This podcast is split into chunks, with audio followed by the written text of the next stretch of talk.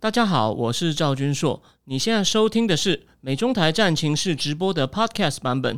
每个礼拜一跟礼拜四晚上八点钟，我都会在 YouTube 上直播，用最口语化的方式，深入分析最新的美中关系与影响台湾的重要国际局势。想要第一时间收看直播，记得在 YouTube 上搜寻并订阅我们的频道“美中台战情室”，也别忘了加入我们的 Telegram 群组，在我们直播与 Podcast 文字区都有连结，可以点进去哦。好，各位美中台战情室的观众朋友，大家好，我是赵军硕，欢迎收看呃今天的第四十五集。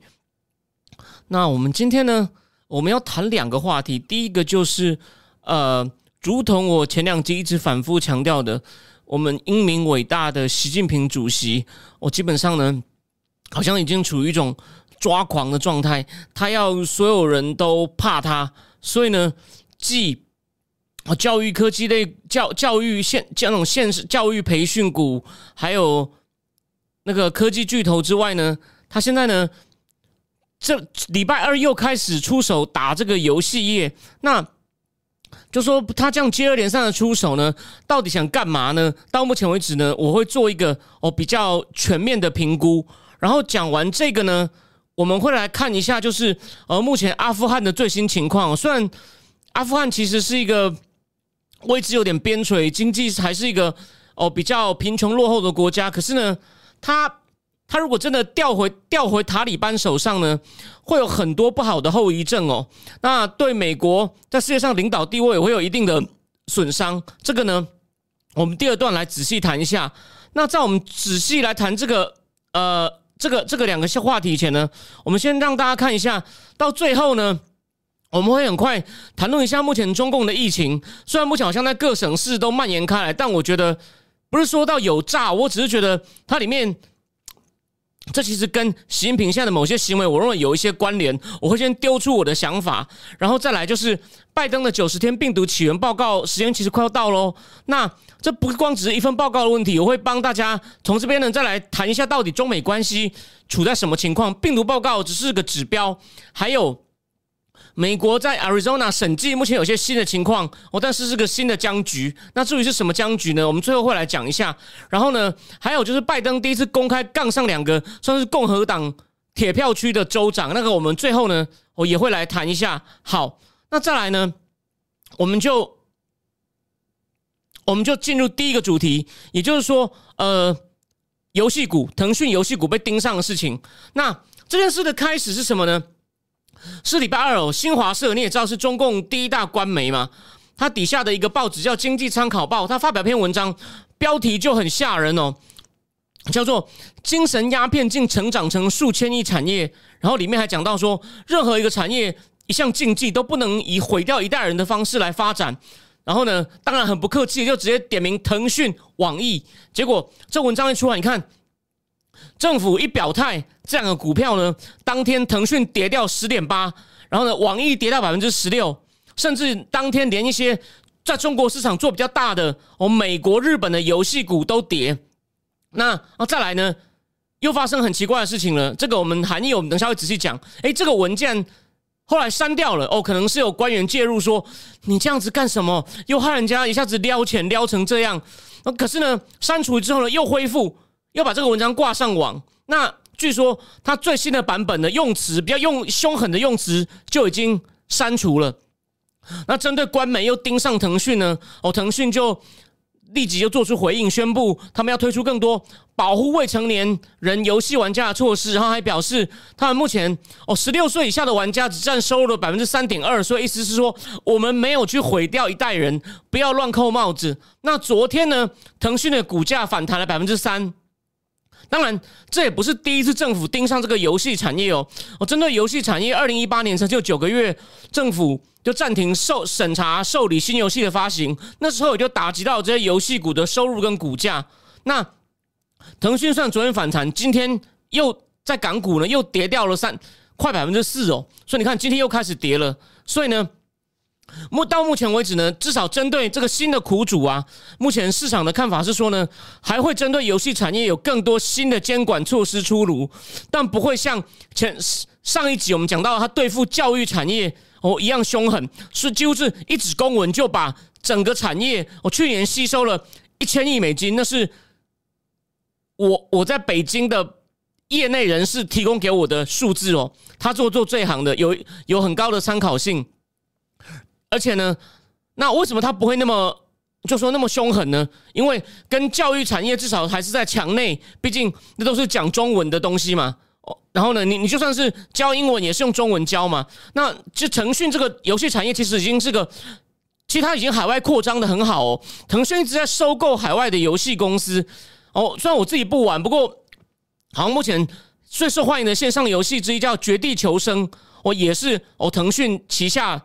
的游戏，那可是呢，就是因为这样接二连三哦，所以呢，目前市场上呢，哦已经被这个那天那个，尤其是被线上教育忽然这样出手，把整个行业等于毁灭的投资人呢，现在又看到这个游戏产业也这样被打到呢，他们都是从最坏的情况去假设哦，为什么呢？除了习自己放话之外呢，就官方表态之后呢，底下的官员会加码，而且呢，被点名的产业呢。这可不像西方的市场，政府说你怎么样，你还可以请最好的律师哦，跟他对打，就是你可以寻求一些救济的管道是去打。这就好像我之前讲过，美国现在那个 Federal Federal Trade Commission 联邦，这不应该叫贸易，叫商业委员会的主委是三十二岁的 Alina Kang。然后呢，他要盯上科技巨头，就有科技巨头说，你要跟我们打官司的话，你要回避。你看，他们可以至少可以跟官府比较平等的地位，我们来法。依据法治来争个是非，而不是像这样子。你看，只是一个官媒报纸一放话，哦，你看就吓得瞬间跌十跌十六。所以先记住这个事实，我们等下会进一步讨论。因为也有人说啊，你不能这样看呐，其实他这样是为了消费者好，不尽然，真的不尽然。我们等下再讲。好，那而且呢，以目前来看呢，腾讯跟阿里它所谓的预估本益比哦，已经比。因为这样被这样一搞，它现在的预估未来的未来的本益比 （price earning ratio） 已经比过去五年的平均值掉了百分之二十哦。你看，就是人家人家信心都被你打掉了，你对吧？你你你说要保护消费者权利不是坏事，可是你用的方法，人家连生意都不敢做了，这不就本末倒置吗？所以呢，所以呢，目前市场上目前觉得短期内或者至少今年哦，这种高度不确定性跟波动哦，都会是这个。中国环投资环境中的特色，而且好在重点来了。其实哦，有美国的专家说，其实哦，对科技巨头开刀啊，要他们注重消费者权益啊，或者是注重数据安全啊，这些都合理的。虽然中共的方法比较粗糙，真的是这样子吗？那那请问一下，他们现在就是只专注于？哦，我们要保护数据安全，跟官员讨论界限，或者是跟官员讨论说，你们希望我们怎么保护消费者吗？不是，你知道现在他们在干嘛吗？我们就来看一下好笑的事情了。现在呢，投资者在数据库等平台上翻找习近平过去的讲话，猜哪一个产业成为开刀的对象。这就为什么我今天第一个标题写说，教育培训类股蹲。还有呢，现在换游戏业蹲，好像是就说好像好像大家在抓抓交替一样，这哪里是正常的？这哪里是正常的整顿秩序？这不是吧？然后呢？所以啊，你看他们在他们在找蛛丝马迹，希望能够预先读天威难测。我们从文件里面来读天威哦。所以《华尔街日报》还访问了叫做有个叫 Gav Gavco Dragon Economics。大家看这本书哦，叫《独特又矛盾的经济体》，讲中国经济，算已经是讲三四年前情况，不过写的非常好，是权威之作。那当然，我说不是他被访问，不过他就是这个这个叫做呃 Gaveco Drag Economics 的这个合伙人哦。那他有个中文名字叫做龙舟经讯哦，就是就是指经济讯息。那有一个分析师叫王丹，他好像本来是攻半导体，所以去年华为被制裁的时候呢，他上了很多美国的智库跟媒体。那王丹呢，他他现在你知道他现在在干嘛吗？他现在不是去研究产业哦，他定期阅读共产党的另外一个喉舌，另外一个官媒叫《求是双月刊》，因为他认为过去的投资跟分析者忽视党内言论，所以你就知道，大家都知道问题根本就不是出在。整顿消就说什么提升消费者权益啊，打击垄断啊，那只是附带。我也不是说完全玩假的，可是嗯，你就知道了。那根本不是重点，重点就是要搞清楚官方在想什么。然后呢，那当然了，要解读北京所发出的讯号，一直是就就是说要在中国境内展开业务的重要功课。但是呢，这个教育培训机构的改革，也就是一夜之间一纸公文杀掉一个产业啊，实在是让投资人措手不及。即使是经验丰富的老手，哦，我也要重新评估。所以呢，现在。他们都要就习近平跟一些官员的声明啊，变得炙手可热。但很多习的演讲记录呢，都被列为机密文件哦，只是提供给党内精英。所以他们这些投资人要去收集这些资料，来看看习近平会讲什么呢？是很困难的。那也有另外一个在 UCSD，他应该是 ABC 哦，他的英文名字叫 Victor 史史史史。呃，史史宗汉，他以前是研究中国的金融跟派系政治非常有名的书，他的书是剑桥大学出版的博士论文，能够在剑桥大学出博士论文，算是学界的最高荣誉之一哦。他那本书呢，再提醒大家，像朱镕基那些算是计划经济下的优秀官僚，我不是说没有能力哦，那些人其实并不是市场改革派，他在提醒你这件事情。简单说就是这样子，史宗汉那不那已经是十几年前的研究。然后呢，史宗汉他被访问的时候，他还是说，就像我上礼拜讲的嘛，前两集讲的嘛，权力都集中在习近平手上，习可以迅速改变现状，甚至不需要发出太多警告，就是我我我我想怎么样就怎么样，就是我前面讲，然后旁边一堆草包就在那边喊说“西皇英明，西皇英明”，然后呢，也就跟我刚刚前面讲的一样，这个史宗汉又说，除了迅速的政策变化，就是你看报纸上放个话，就把你吓得股价就挫赛。然后习旗下的官员会积极的贯彻任何新政策或精神。你看，这是叫做什么？我们现在中国有个口号嘛，就是习近平新时代社会主义思想。然后已经有十八个习近平思想研究中心。那那就是贯彻习近平的政策或精神呢？是党政是这是一种党政策方针一种话术。不论长期结果如何，这种。积极行政的态度，讲的更白话，就是积极的抱大腿啦。是因为官员怕被习近平指责办事不力，被指责可能是小事，或者升官骂也是小事，你可能被又被找个理由被办了又不知道，所以说你就知道这个环境目前哦有有有有多恶劣哦。所以说基于这种天威难测，这种这个现在习近平这样大权独揽决策体系的不透明性哦，那。反正现在中共的官员及官媒的各种声明就被投资者拿来判断判断情势。其实哦，所以说他们现在才发现哦，习近平在三月的时候就就曾经一个讲话就讲到说，网络上有很多卑劣及猥，就是猥亵及卑劣的内容。你看，所以你不觉得很好笑吗？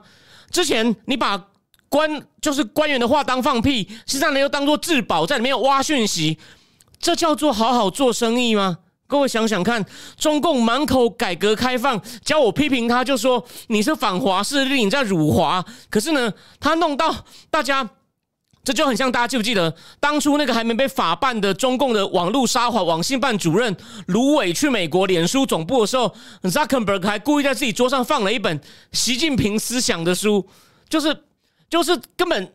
这国家已经变成一切就是权力没有办法节制，一切看他高兴。虽然他们在做个决策前也会找幕僚谈谈话，可是幕僚敢真的讲真话跟你讲什么样对国家人民最好吗？虽然他们表面上在各种会议里面一定都是这样讲，但就叫实际上不是啊，让大家其实很难好好做生意啊。当然。我也有个好处呢，也有另外一个在北京教金融，他其实对中共一直蛮 critical 的一个学者叫 Michael Pettis，他认为这样搞我也有个好处是，他说你可能没有想到哦，他说让外资能够暂时停一停，不要那么蜂拥进来。大家可能会觉得，哎，这不是我一直在批评中共说川普贸易战很有用，那怎么现在会外资一直进来？这我之前有简单提过，因为中共它债券给的利息比较高，很多公司发的发的债券利息也很高，然后呢？所以呢，外资很多有进来买债券，还有就是我刚刚说，像教育产业也投了很多进来，它有很多短期资金进来做一些金融投资。然后呢，那中共自己呢，就拿这些这些外资拿美金换成人民币进来投资，然后中共又拿着那些外资换给他美金，又出去大举投资。可是呢，或者是一带一路，那是比较长期的投资。如果外资忽然要走啊，中共一下拿不出那么多人民币来。所以我之前好像有大概提过他的。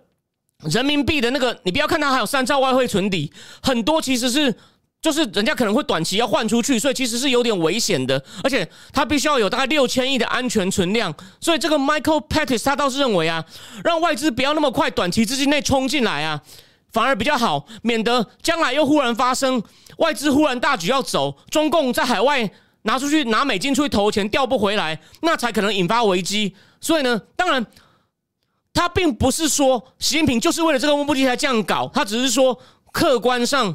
有这个效果，OK，那这我倒不会说他是故意要帮中共洗地或辩护，只是说这个东西也是中国情，就说，但好笑就来了嘛，你中共现在的外汇好看，或者是看起来还有很多外来投资，你就是靠一些比较算是金融投资把人弄进来，可是呢，你这样这样一做呢，金融投资就会却步了，那你你要怎么样去维持你的繁荣，对啊？这是最根本的问题。会，所以 Michael Pettis 的论点刚好反过来也证明了习近平这样搞是有问题的。那我们再看一下更具体的一些 damage 的数字哦。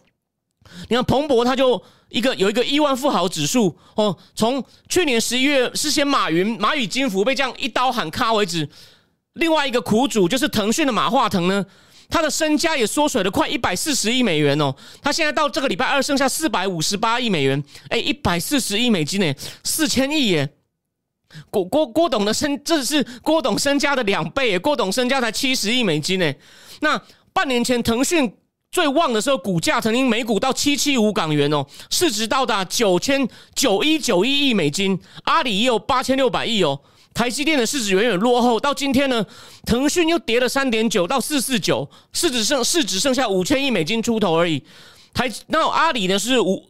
然后呢，阿里也是大概也是差不多多一点。那台积电现在是五千五百亿美金，所以你就知道台积电这几是稳稳的成长。这两家就是被讲白一点，就被吸猪头这样搞，市值掉这么多。你觉得这是一个，就说这有点像共产党那种打土豪分田地的搞法。长期来看，为什么中共现在一切都要靠西方？就是。就算你的有些目标是正正是是是崇高的，哦，是有它正当性的，你这种手法真的是太恐怖，所以我还是认为他这样搞迟早出事。我不相信那些西方的某些分析家说，哦，这个我们就是对对付垄断啊，然后呢？对付垄断、维护国家安全、确定数据安全，这个是有道理的。所以你不能用有色眼光去看中共。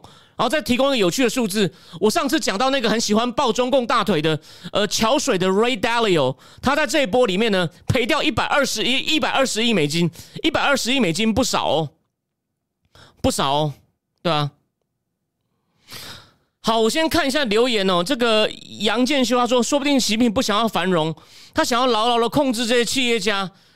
我我某种程度上是的，他现在那种就是控制，怕自己权力遭到挑战的欲的那种，是他的 priority，看得比一切都大，所以我才说，以经济的观点来看，他在搬石头砸自己脚。但最后再提醒大家，在我们进入下一个主题以前，大家就记得，我认为郭文贵讲的这个料算不一定是真的。他有说嘛，习近平很得意说，哇，高盛抗议啊，华尔街抗议，我害他们输钱呐，你找白宫啊，你找国会啊，所以呢。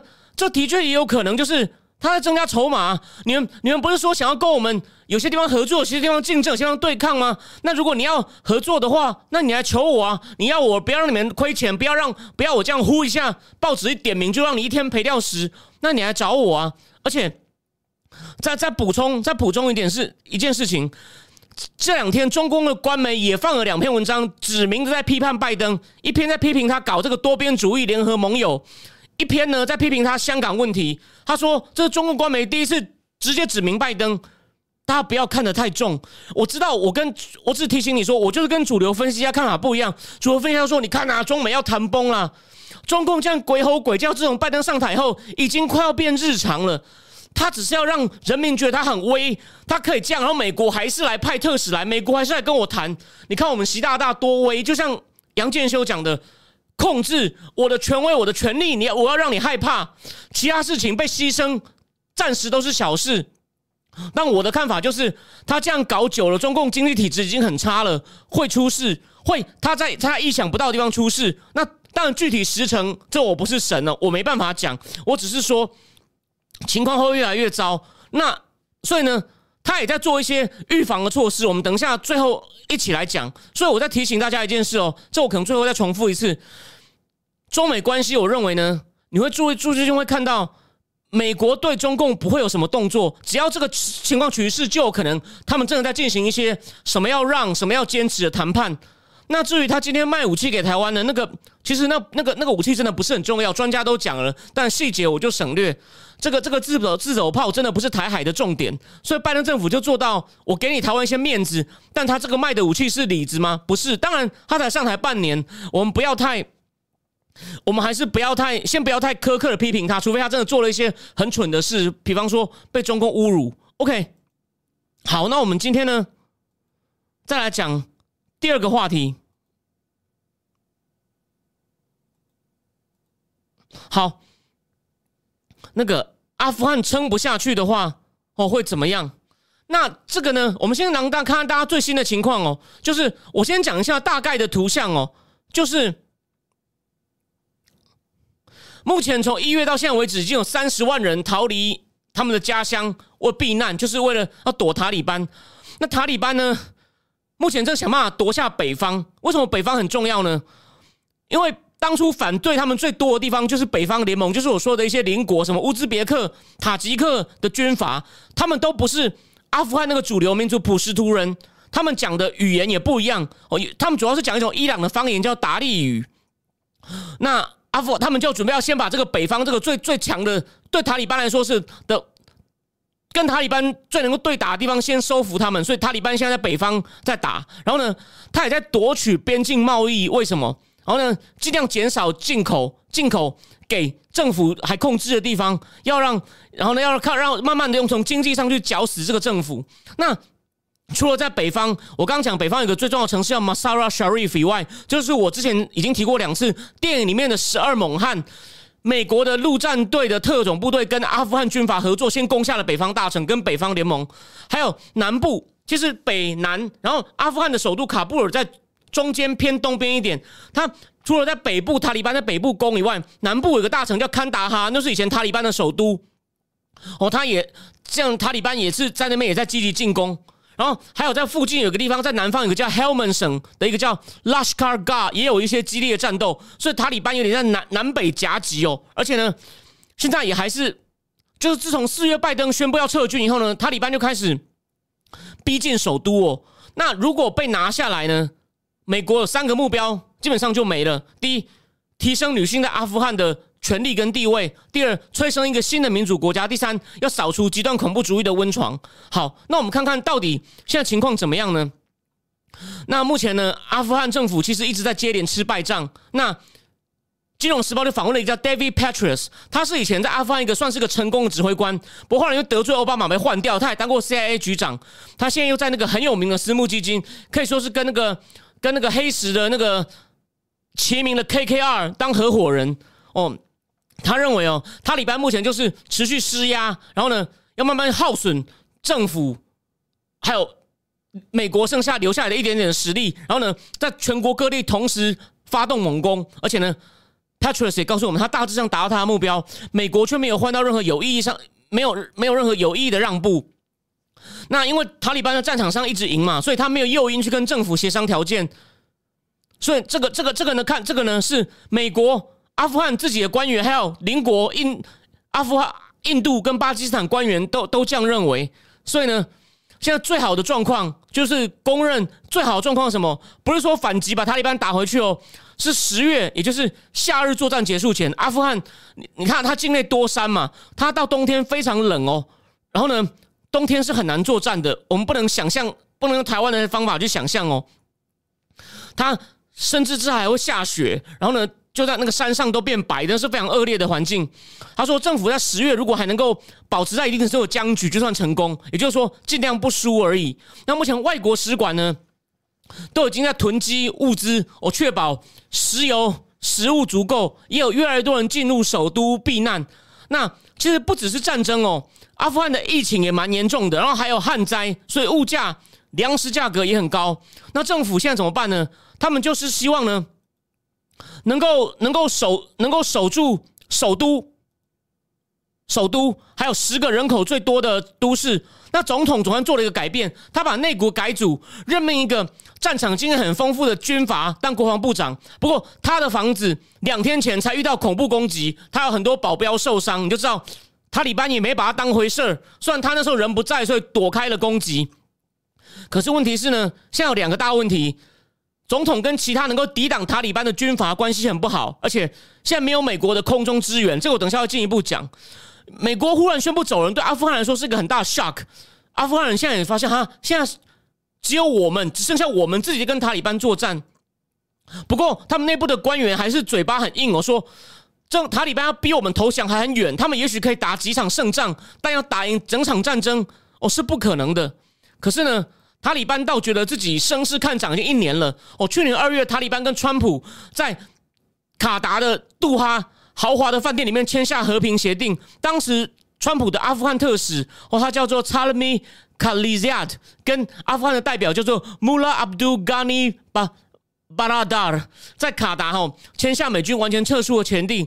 可是呢，其实在这个撤出签协定的前一年，美军是没有死半个人的。所以说，你一定要那么急着全部撤光？你看，川普后来签了也，他也没有急着撤啊。那可是呢，现在塔利班口头上讲的很好听，说要跟政府签立一个权力分享协定，但这是讲好听一点的，要政府投降，他就是要重建一个保守极端的哦伊斯兰政府。虽然。不管是在去年跟川普政府签协定，或者是塔利班后来去中共那边才刚去嘛，或者是苏联那边、不俄罗斯那边，塔利班都强调阿富汗不会变成恐怖分子的温床。OK，他们嘴巴上哦，嘴巴上是这样讲，所以你有没有看到政府的官员说我们还撑得住？他们顶多是赢几个地方，然后塔利班是说不会啊，我觉得我们很好啊，但你放心，我们赢了也不会变恐怖分子的分温床。我们会继续看下去，两边讲的恐怕。哦，都不是事实，因为呢，在目前塔利班已经攻下的区域呢，根据已经传出来的报告呢，都已经退回向中世纪的神权统治，女生又不可以工作了，公开处决，就是公开处决又恢复了。我猜可能将来通奸都会又被判那个叫做 Sharia 回教律法，用石头石头打死，那就用石头丢死那种奸夫淫妇，那就是那就是那种。极端保守回教的一种刑罚。那美国国务卿布林肯在印度呢？他也刚访问我，还见了达赖喇嘛嘛？他也讲的很好听。他说，一个不尊重人民权利、残害人民的政权，会变成国际社会中被排斥的贱民国家。可是这样人民也没有过得比较好啊！你虽然说这，你觉得这塔利班真的会觉得痛吗？那塔利班目前他们已经公开喊要求总统下台，并且宣称每一个省会都在他的包围之下。这是碰风吗？不是。目前阿富汗有三三十四个省，已经有三十一个省都实施宵禁了，你就知道情况不太妙。然后塔利班还有一个中部省份的指挥官说：“我们呢，要如果要把这些省会也攻下呢，其实要要跟我们现在已经攻下省会的周边地区一样简单，只是我们在我们要等待最好的时机，用最好的办法，要尽量防止伤亡跟破坏，然后呢，要防止抢劫。所以他这次想要文明。”想要文明治国，想要文明文明治国，然后呢，并且，他们还要去任命所谓的公务人员，然后呢，这个中部指挥官他也不否认，他们打算从经济上封锁的方式来逼这个政府屈服哦。所以呢，塔利班目前也在那种跟邻国像塔吉克啊、土库曼啊有进行贸易的地方呢，他们呢开始去占那些地方，然后呢。不让东西进来，或者是自己把这个贸易的收益吃掉，要来控制一些商品、石油、天然气的进口。然后呢，他对啊，塔利班已经跟周围的像伊朗啊、土库曼啊、巴基斯坦啊协商，我们贸易要一直继续，就是说钱给我们赚，不要让政府赚走。那现在国际社会对塔利班剩下什么筹码呢？塔利班还是希望要有外援进来，而且呢，希望塔利班赢了以后不要把塔利班放在联合国的制裁名单上。但我觉得这个这个这个筹码很弱。反正重点是塔利班要求阿富汗政府下台，但会给一些让步。可是呢，普遍认为塔利班不可信。他们九六年第一次把阿富汗拿下来的时候呢，拿下来没多久就把那时候的总统一样哦处处决掉了。但现在最大问题是什么呢？在美国已经关掉了在坎大哈，就是塔利班当初最大的据点，是他塔利班的首都坎大哈，不是现在的这个传统上长期的首都可布尔。他在坎大哈还有个叫。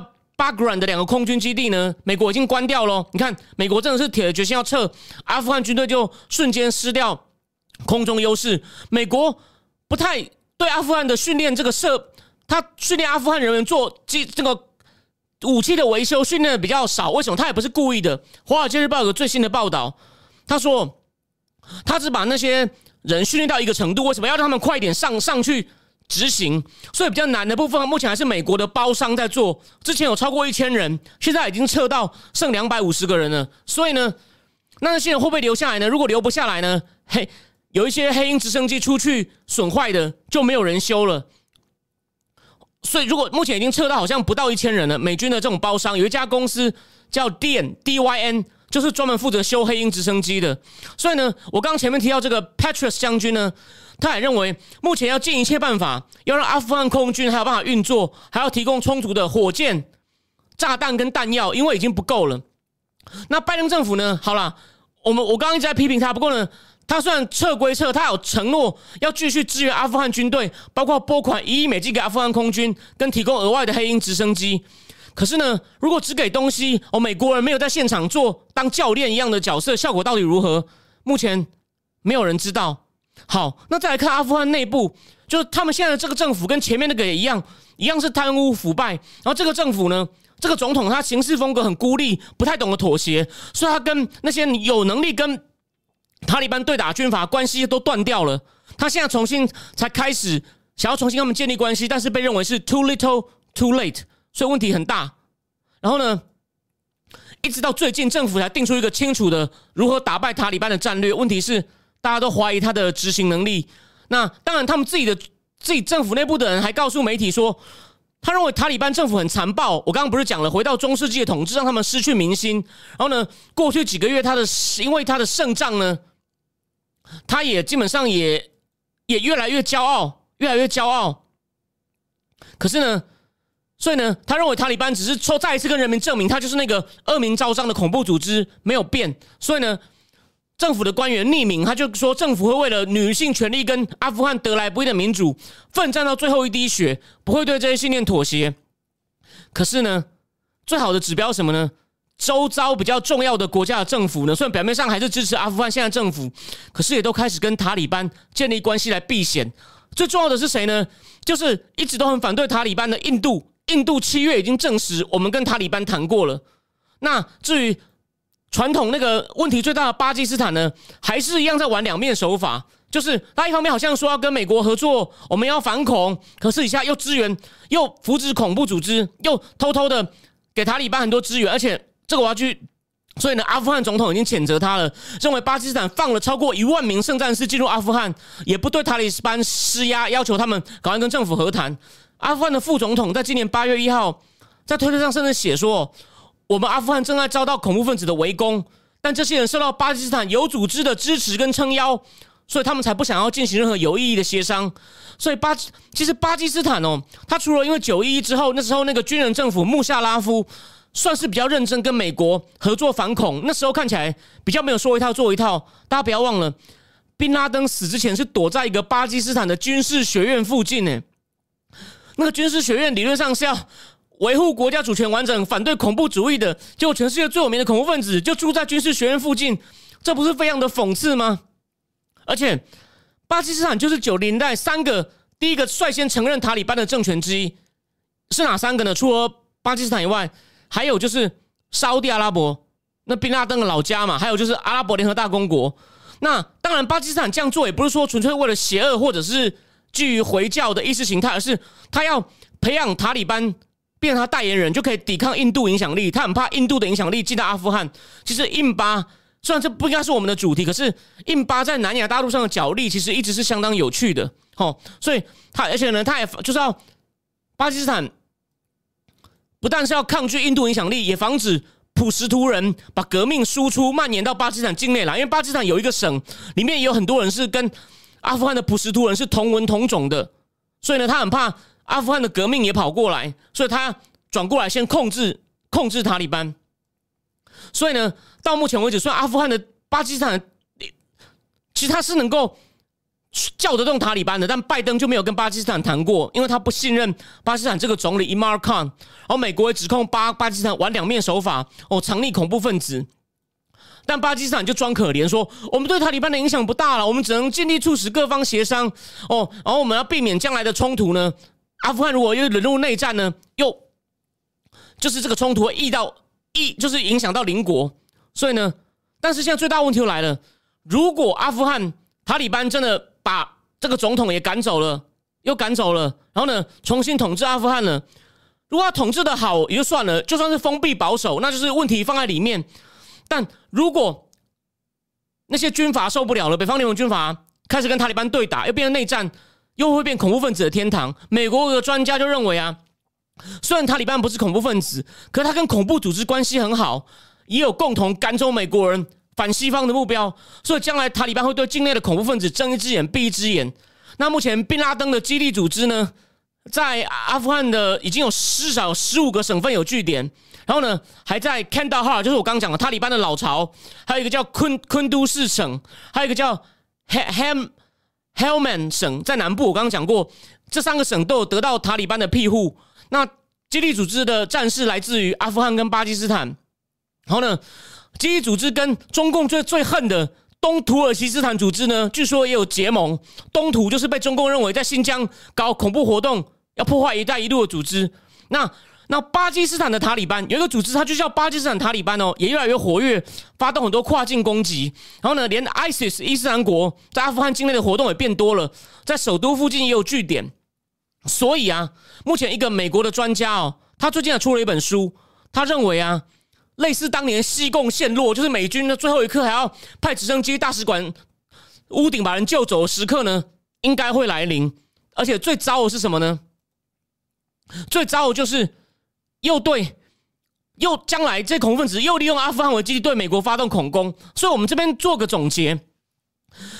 我知道很多人会有人在我脸书上跟我辩论哦，说丢给中共处理不是很好吗？哎，没有错。但我们来看看各种可能的剧本。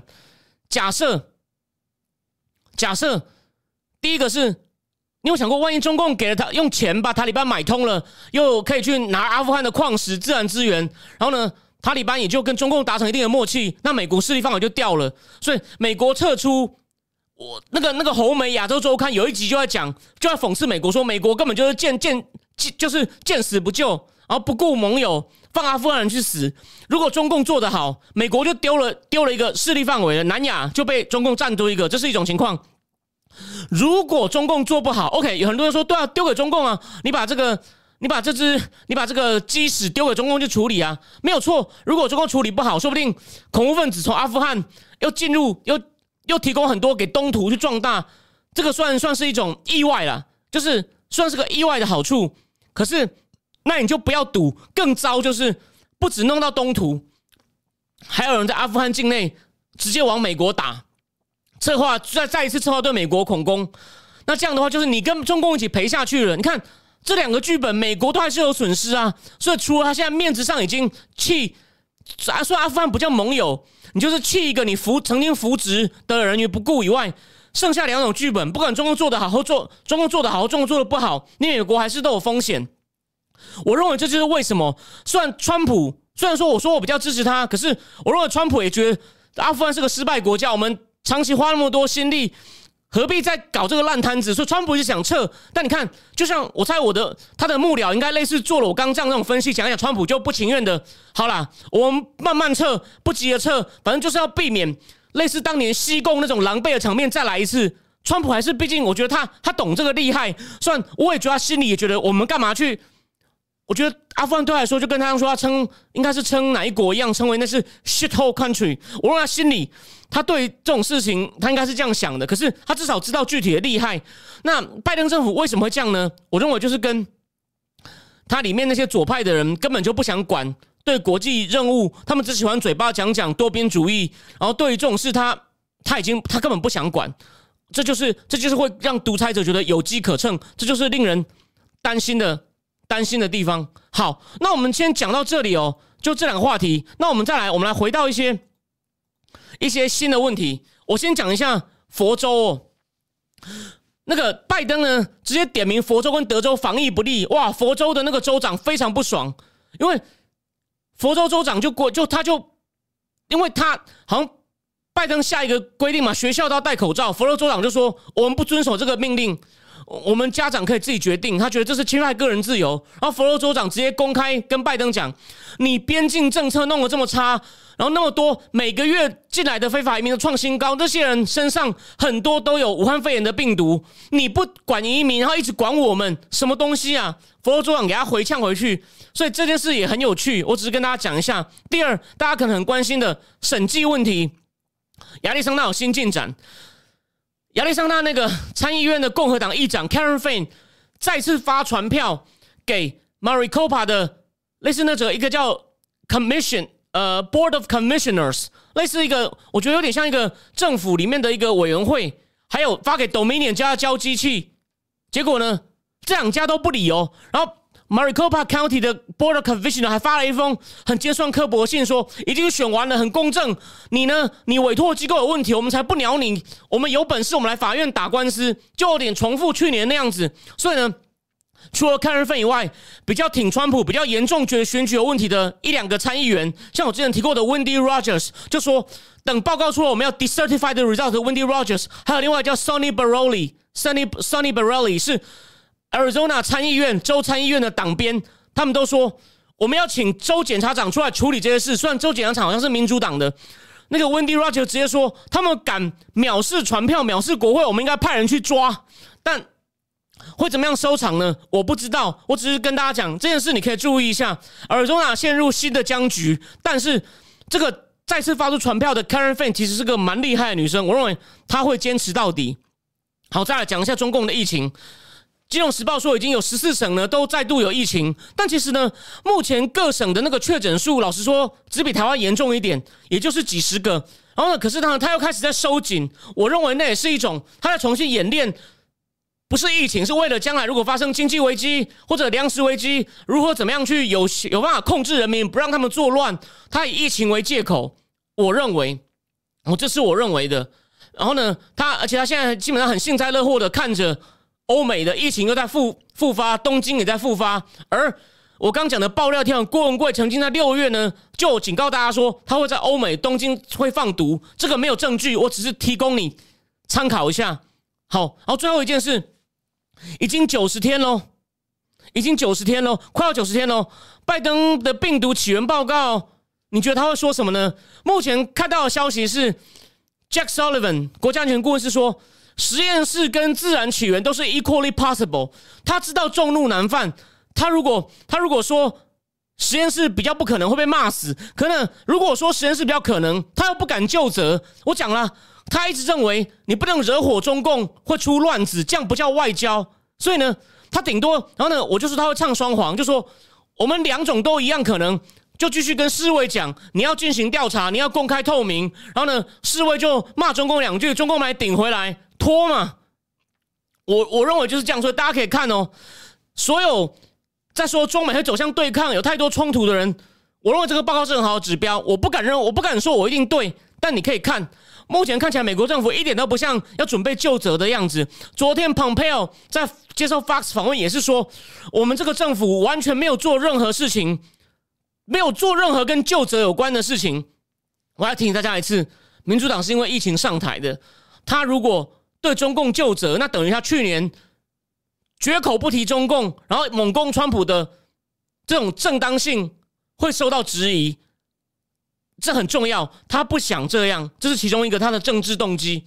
我这是我强烈认为。OK，所以呢，大家不要。当然，唯一有点小进展的是，终于有一个纽约州的参议员。Kelly Brand 叫应该中文名叫陆天惠，他好像会讲中文，跟共和党的一个 Marshall 参议员合办了一个疫情起源就责听证会，请了一个长期担任世卫顾问、民民主党里面地位没有很高叫 Jimmy Metal 的人来出席听证会，还有伯明，然后还有两个 Jesse Bloom 跟一个叫 Stanford 的 Raymond，这两个都是非常有名的病毒学家，所以呢，这阵容看起来不错。可是呢，目前好像听证会完不知道有什么具体结果，我可能还要再去。我还要去做一些功课，所以说你就看到都已经过了这么久了，过了这么久了，总算才有个民主党参议员进来，你不觉得这像是一个准备要就责的政党吗？I don't think so。所以呢，我们回到大局，就是呢，美国美国记住啊，他政府呢，他现在还是在想要狂推他那个他们那个基建计划还在瞧，目前一兆多，但到底能不能拉到十个共和党？因为这个不能用那个五十票就过的 reconciliation，要拉到十票共和党，他还在拉，所以呢，数目从两兆降到一兆多了。可是呢，拜登还想通过一个正常的年度预算三点五兆，这个呢，他们就打算用五十票五十票以后让副总统投一票来过，那。这个就会让美国一下子灌进很多钱，所以我对于美国的通膨，如果它价格都过的话，我对美国的通膨是很悲观。但这个我还需要更多的资料跟思考才能够决定。我只要提醒大家，拜登的目标就是内政、大政府、大开支、大傻逼。然后呢，疫情、疫情、疫现在呢需要继续强迫人，几乎是强迫人打疫苗，甚至纽约也要推出没有疫苗护照不能进餐厅。所以呢。他也在利用疫情为管道扩张政府权力，然后呢，外交呢就是一样做做表面功夫，搞多边主义，不要跟中共发生冲突。说我能够用外交手段管理好双边关系，好，中共是有些问题，我们呢，我们想办法改变它，利用外交手法。然后呢，所以呢，在我看来，这个会弄巧成拙哦。你看，中共还是一直叫嚣啊，他根本就没有就没有改变他的行为啊，所以我并不看好他。所以，但是有些具体东西要继续看下去，才知道会不会成真。那当然，具体指标就是病毒报告，大家不要抱太大期望，一定又是模棱两可，两种说法各打几十大板。哦，这是我的看法。OK，好，那今天呢，大概就讲这个，我再看一下聊天室哦。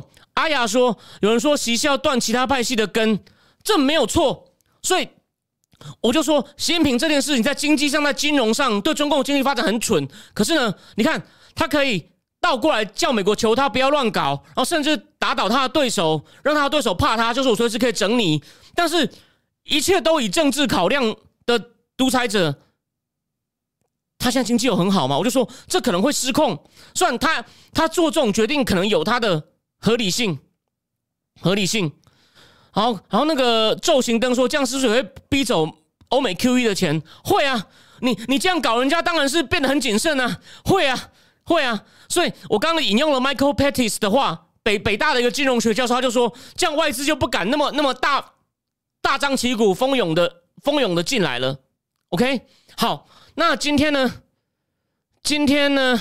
好，最后再看一下 Mason 林说，没说习近平就打算不让私人企业自己赚钱，因为这样就不靠共产党吃饭，就不听习皇的话。对，越大企业呢，他越有这种担心，他就是充满了不确定感。用英文讲就是 paranoid。Paranoid，OK，好，那就今天呢，我们从两个话题呢，其实还是可以看出大局。你不要看这两个话两个不相关，重点就是中美就中共继续叫嚣，美国一厢情愿，专心搞内政，阿富汗管你去死，然后想办法要跟中共找出一条你说是勾结或合作的路都好。我认为这个。对世界不好，然后呢？伊朗再来会有些新发展，我我们之后以后再谈。那今天就先讲到这边，我非常谢谢大家收看，我们下礼拜一再见。